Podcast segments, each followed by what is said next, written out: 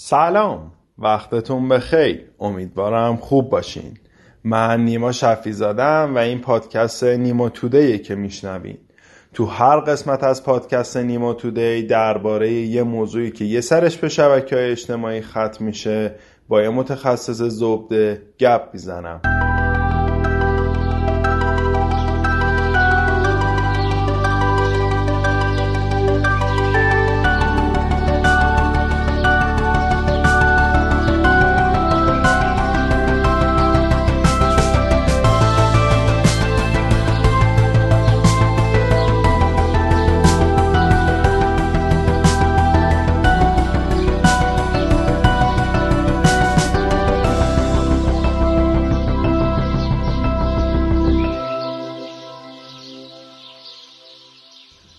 فکر کنم دو سه تا قسمت آخر خیلی راجع به نیما تودی صحبت کردم و گفتم که ما فقط یه پادکست نیستیم، یه رسانه تخصصی تو حوزه شبکه‌های اجتماعی که درباره توییتر و لینکدین و اینستاگرام می‌نویسیم و تو سایتمون که آدرسش هست دبلیو دبلیو دبلیو دات نیما دات تودی ان آی ام ای دات تی او دی ای وای که آدرسش هم می‌ذارم تو توضیحات این قسمت پادکست می‌نویسیم و منتشر می‌کنیم، که از امروز دسته‌بندی کلاب هاوس رو هم اضافه کردیم و محتوای مرتبط بهش رو اونجا منتشر میکنیم.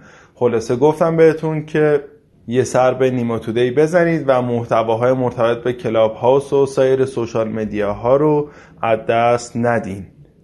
و اگرم با هر قسمت پادکست که حال میکنین ارتباط میگیرین، بهتون کمک کرده، ایده جدیدی داده، یه جرقه گوشه ذهنتون زده، با دوستاتون به اشتراک بذارین و یا تو شبکه‌های اجتماعی راجبش حرف بزنید، ما رو منشن کنید که ما خوشحال میشیم. دم همتون گرم.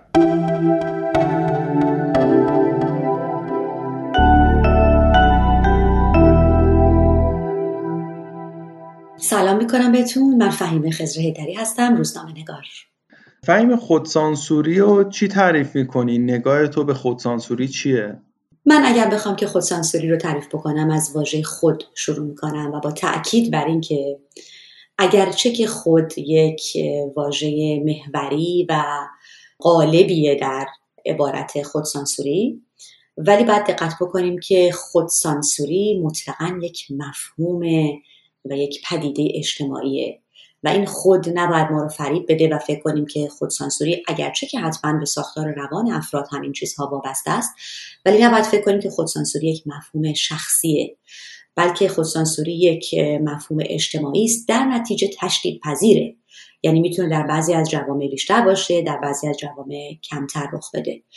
و با این مقدمه میخوام بگم که برای تعریف خودسانسوری ما باید بریم به سراغ جامعه، باید به جامعه نگاه کنیم، چرا که خودسانسوری هراس‌ها و سرکوب‌های نهادینه شده در هر جامعه است.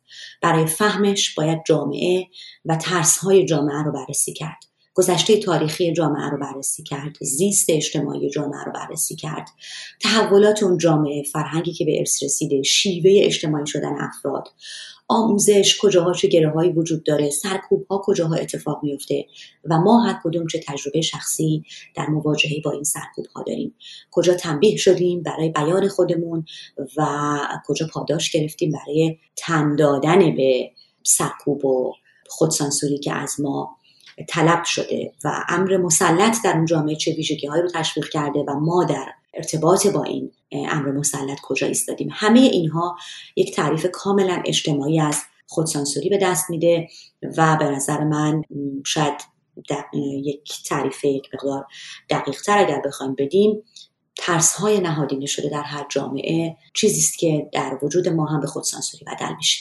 اگه بخوای در واقع مهمترین دلیلی که باعث در واقع ایجاد خودسانسوری میشه رو بیشتر راجبش توضیح بدی، چی میتونی بگی؟ خب خیلی ریشه ها و دلایل متعددی داره خودسانسوری در هر جامعه، ولی به نظر من به خصوص اگه راجع به جامعه ایران داریم صحبت میکنیم، یکی از مهمترین هاش حکومت توتالیتره.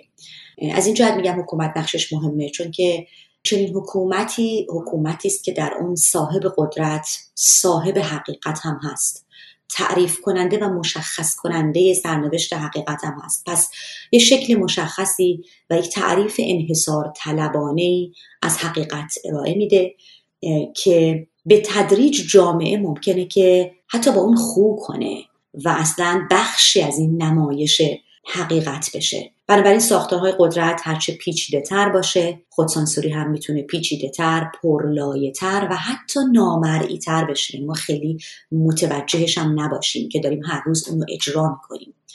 هرچه جامعه برعکس بازتر باشه، حکومت دموکراتیک تر باشه، یعنی حکومت مجموعی باشه از نهادهای اداره کننده جامعه و تضمین کننده نظم و قوانین در جامعه، نه اینکه ارزشی فراتر داشته باشه، دایه امر مقدس داشته باشه یا بخواد قلب تک تک شهروندان رو فتح بکنه و از آن خودش بکنه.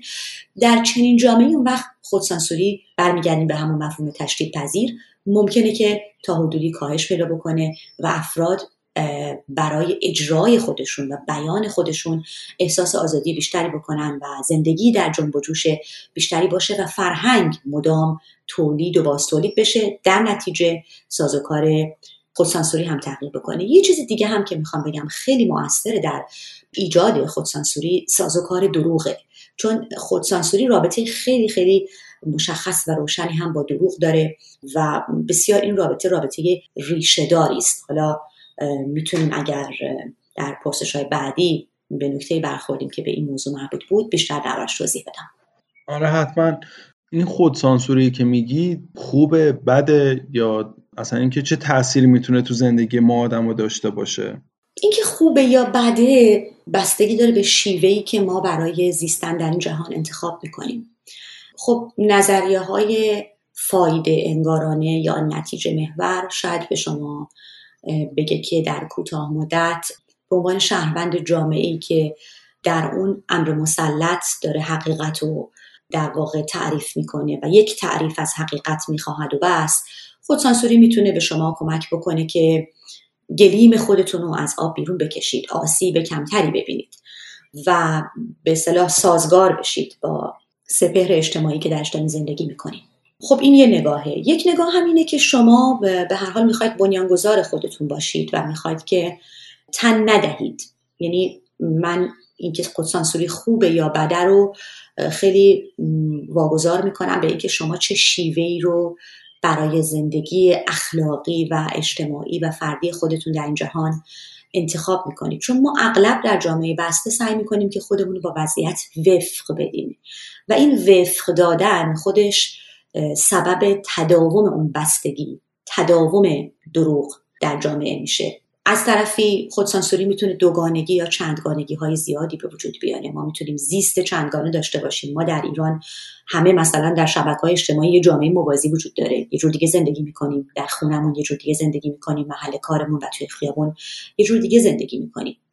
یک نکته مهمتری که میخوام اینجا بهش اشاره بکنم و به نظر من خیلی خیلی نکته اساسی که واصلاو هاول به اون اشاره میکنه در کتاب قدرت بی قدرتان، میگه که حالا من اینو میخوام ربط بدم به خودسانسوری. او از تلاش برای زیستن در دایره حقیقت حرف میزنه و من میخوام بگم که وقتی ما خودسانسوری رو میپذیریم در واقع هم ابژه و مفعول هستیم در برابر امر مسلطی که به ما سانسور تحمیل میکنه و هم خودمون با خودسانسوری، خیلی جالبه، به سوژه و فاعل بدل میشیم. هاول میگه ما خود نظام میشیم. ولی وقتی خودمون هم میپذیریم، شخصا در زندگی خودمون با خودسانسوری میپذیریم که اون رو اعمال بکنیم، هاول بهش میگه اوتوتالیته اجتماعی.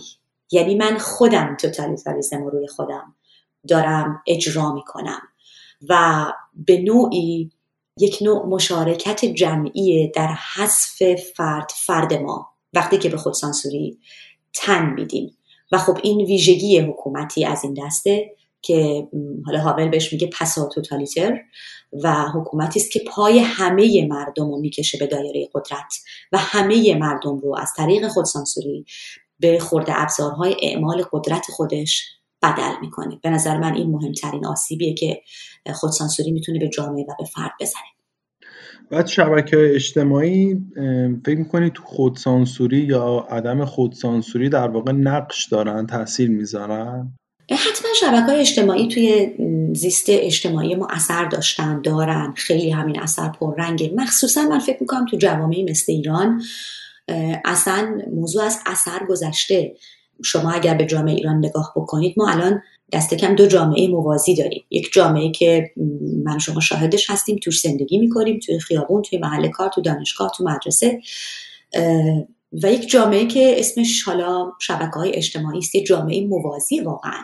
توی جامعه موازی مردم در ایران حجاب اجباری ندارن. توی جامعه موازی مردم ممکنه که نوشیدنی الکلیشون رو به نمایش بذارن، چیزایی که ممنوعه از نظر امر مسلط. بنابراین البته که شبکه‌های اجتماعی روی میزان خودسانسوری ما اثر داشته، بیش از هر چیزی به خاطر وجه اظهاری، بیانگر و نمایشی که در شبکه‌های اجتماعی وجود داره و از ما مدام میخواد که خودمون رو بیان کنیم دیگه. مدام میخواد من از زندگی روزمرم یه عکسی منتشر کنم، مدام میخواد من خودم رو به اشتراک بذارم، زندگیمو به اشتراک بذارم، بنویسم، بگم، بیان کنم.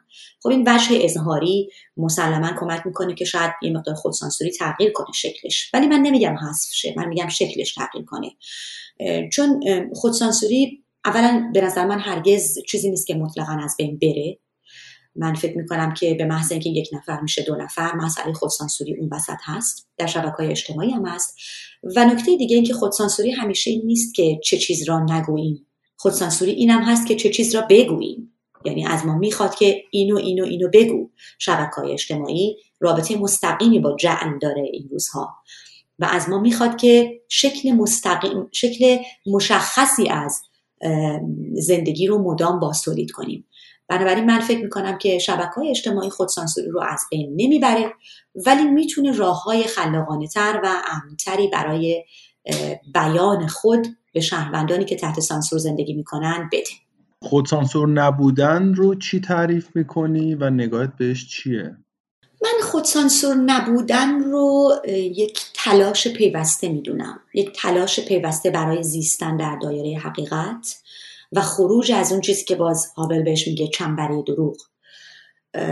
من فکر میکنم که شخصی که میخواد خودسانسور نباشه، نمیگم، به نظر من شخصی در زندگی اجتماعی ما نمیتونه ادعا بکنه که مطلقا خودسانسوری نداره.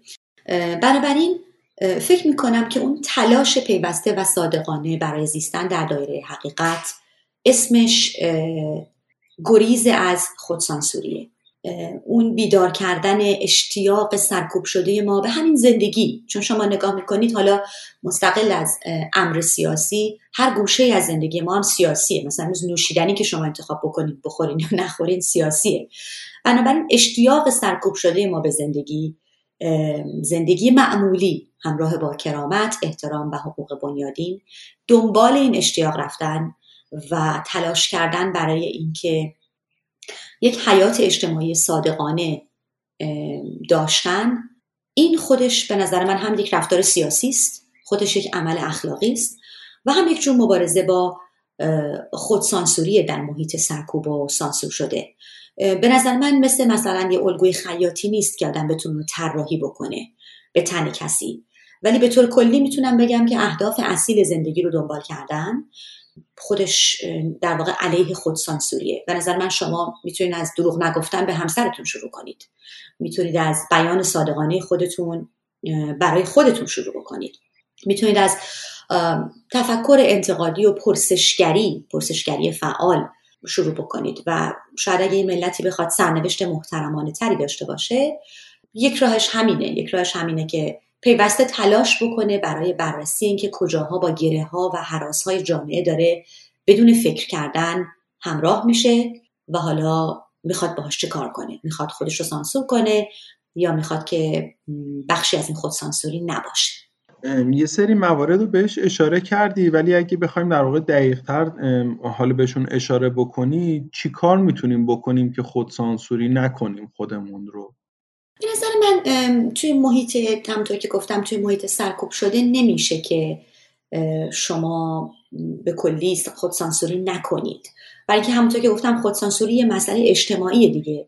یعنی فرض کنید مثلا من نمیتونم بیستم وسط خیابون ولیعصر و بگم که من به هیچ وجه خودسانسوری نمی کنم و اینو هم واقعا اعمال بکنم. در جامعه‌ای که سانسور میشه، مطلقاً خودسانسور نبودن من شاید به بلاهت پهلو بزنه. یعنی اگر بخوایم واقع بین باشیم، نمیشه که کاملا این رو از زندگی حذف کرد، مخصوصا از زندگی در جامعه‌ای که حیات اجتماعی اون، سپهر اجتماعی اون زیر فشار سرکوب و سانسور حکومتیه. ولی میشه که در زندگی‌های فردی در دایره کوچک اطراف، چون همین دایره دایره دایره‌های کوچک اطراف ما هستن که دایره بزرگتر جامعه رو میسازن، میشه که در اونجاها سعی کرد که تن به دروغ رایج نداد.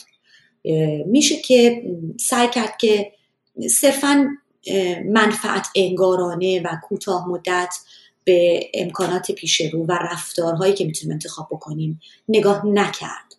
میشه که بخشی از این دروغ بزرگ جمعی که به هر حال امر مسلط اصلا حیاتش به اون وابسته است نبود و مدام بازبینی کرد. من فکر میکنم که اساساً زندگی آگاهانه زندگیه که مدام در حال بررسی شدن و بازبینی شدنه، و وقتی شما مدام بازبینی میکنید یه جاهایی رو به نظرتون میرسه که میتونسته بیشتر بیان بشه، میتونسته میتونستید بیانگرتر باشید، یه جاهایی رو به نظرتون میرسه که ضرورتی نداره که اونو بیان کنید. یعنی حتی تسلیم اون ترندهای شبکه‌های اجتماعی هم با بررسی مدام میتونید نشید، چون مثلا شبکه‌های اجتماعی ممکن است شما بخواد که راجع به یک موضوع حرف بزنید، همه امروز باید راجع به یه موضوع حرف بزنن، خود اینم به نظر من یه نوع سانسوره، و شما ممکنه که با بررسی آگاهانه مدام تصمیم بگیرید که من نمیخوام راجع به این موضوع حرف بزنم، من میخوام راجع به چیز دیگری حرف بزنم، و اون چیز دیگر رو هم سعی میکنم تا حد ممکن شجاعانه و با تکیه بر شهامت اخلاقی صادقانه مطرحش کنم.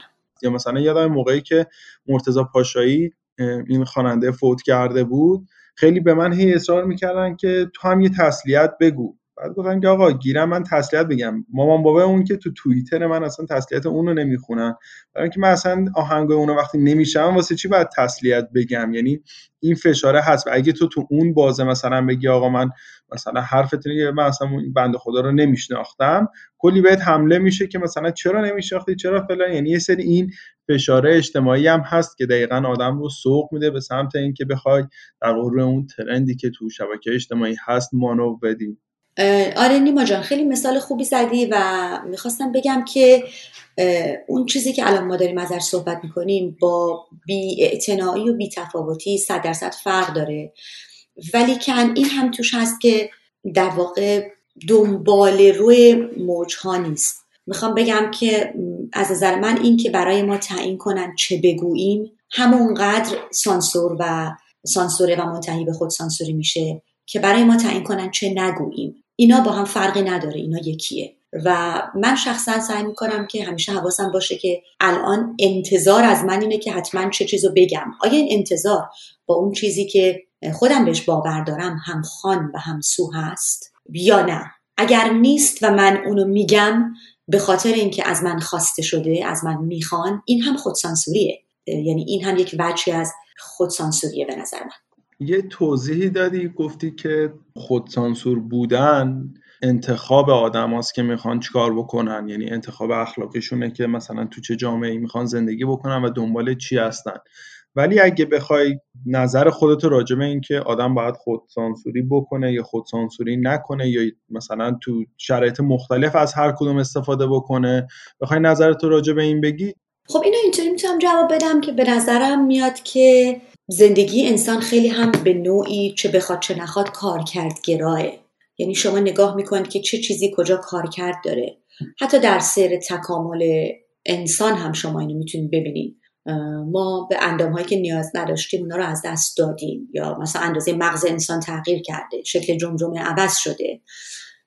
اینها همه با توجه به کارکردهایی بوده که این اندام به لحاظ زیستی برای انسان داشته. حالا همین رو بیاریم تو زندگی اجتماعی. در زندگی اجتماعی هم ما در سیر حیات فکریمون، در سیر تحول شخصیتیمون فکر میکنم در میابیم که در چه جامعه‌ای زندگی میکنیم و اینجا در این موقعیت من باید خودسانسوری پیشه کنم یا نه. به لحاظ اخلاقی فکر میکنم خودسانسوری امر قابل دفاعی باشه هیچ جا در هیچ جامعه‌ای به نظر من، و اینکه مخصوصا اگر خودسانسوری به بیان حقیقت مربوط باشه. فکر میکنم که حتی مثلا شما شاید شنیده باشید به نویسنده ها در جوامع توتالیتر میگن که به سانسور فکر نکن موقع نوشتن و هرچی که میخوای بنویس، فوقش در نهایت فکر میکنی که خب این منتشر نمیشه یا بعداً سانسورش میکنی. حداقل موقع برون ریزی فکری به سانسور فکر نکن که بسیار کار سختیه. ما با سانسور بزرگ شدیم، در تربیت فکری ماست، در نتیجه خیلی کار سختیه که به سانسور فکر نکنیم و خودمون رو سانسور نکنیم. ولی میخوام بگم که میشه که به خصوص اونجایی که به امر مهمی مثل حقیقت مربوطه یا حقیقت‌های متنوع متکثر مربوطه، ما تلاشمون رو بکنیم که بیشتر در جانب حقیقت بیستیم تا در چنبره دروغ، بیشتر به نفع حقیقت سکوت کنیم یا زبان بگشاییم و بیان کنیم تا به نفع آنچه که در چنبره دروغ داره میگذره. شاید این یک خط لرزانی باشه که لرزانه، اما میتونیم اونو پی بگیریم و به ما کمک بکنه و هر روز به ما یادآوری بکنه که کدام سمت میخوای بایستی. به نظر من این که حالا من خودم رو سانسور میکنم نمیکنم خیلی به ویژگی‌های جامعه بستگی داره، ولی این که بدونم کدوم سمت میایستم به تمرین مستمر اخلاقی و خودآگاهی مستمر اخلاقی نیاز داره که ببینم من کدوم سمت میستم و بیانگر کدوم سمت خواهم بود. به نظر من خود سانسوری نکردن در جامعه مثل ایران یک عمل سیاسیه، یک فعالیت سیاسیه، و چون که چون حکومت در تضاد با اهداف واقعی و اصیل زندگی، هر گونه عملی در این راستا و در این جهت و هر گونه بیان خود، چون حکومت ماها رو هیچ کدوم شکل خودمون نمیخواد، هیچ کدوم از شهروندان رو شکل خودش نمیخواد، شکل خودشون نمیخواد، بلکه همه رو شبیه خود حکومت میخواد، شبیه خودش میخواد.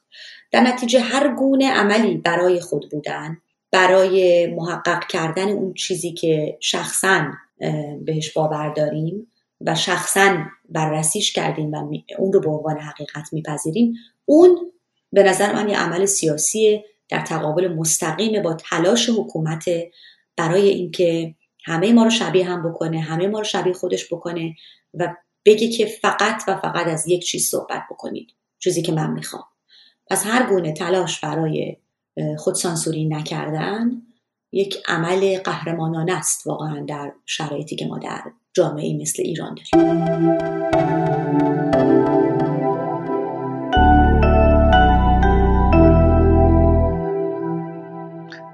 چه آهنگ رو تقدیم شنونده‌هامون میکنی؟ اینم بود، نمیدونستم آهنگ باید تقدیم کنم. آهنگ لئونارد کوهن اسمش از دموکراسی دموکراسی باید یه بیتش هم برامون بخونی. نمیتونم، من انگلیسی کی میتونم بخونم؟ آقا چرا، عروش میشه خوند آواز انگلیسی. آره یه بیتش هم بخونی اوکی، لیریکسش هم که الان جلوت هست. I have changed my name so often. I've lost my wife and children, but I've many friends, and some of them are with me. I have many friends, and, and some of them are with me.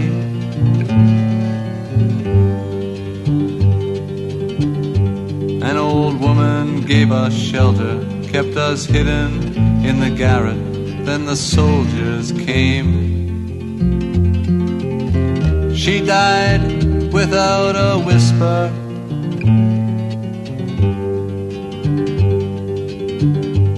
There were three of us this morning. I'm the only one this evening, but I must go on. The frontiers are my prison.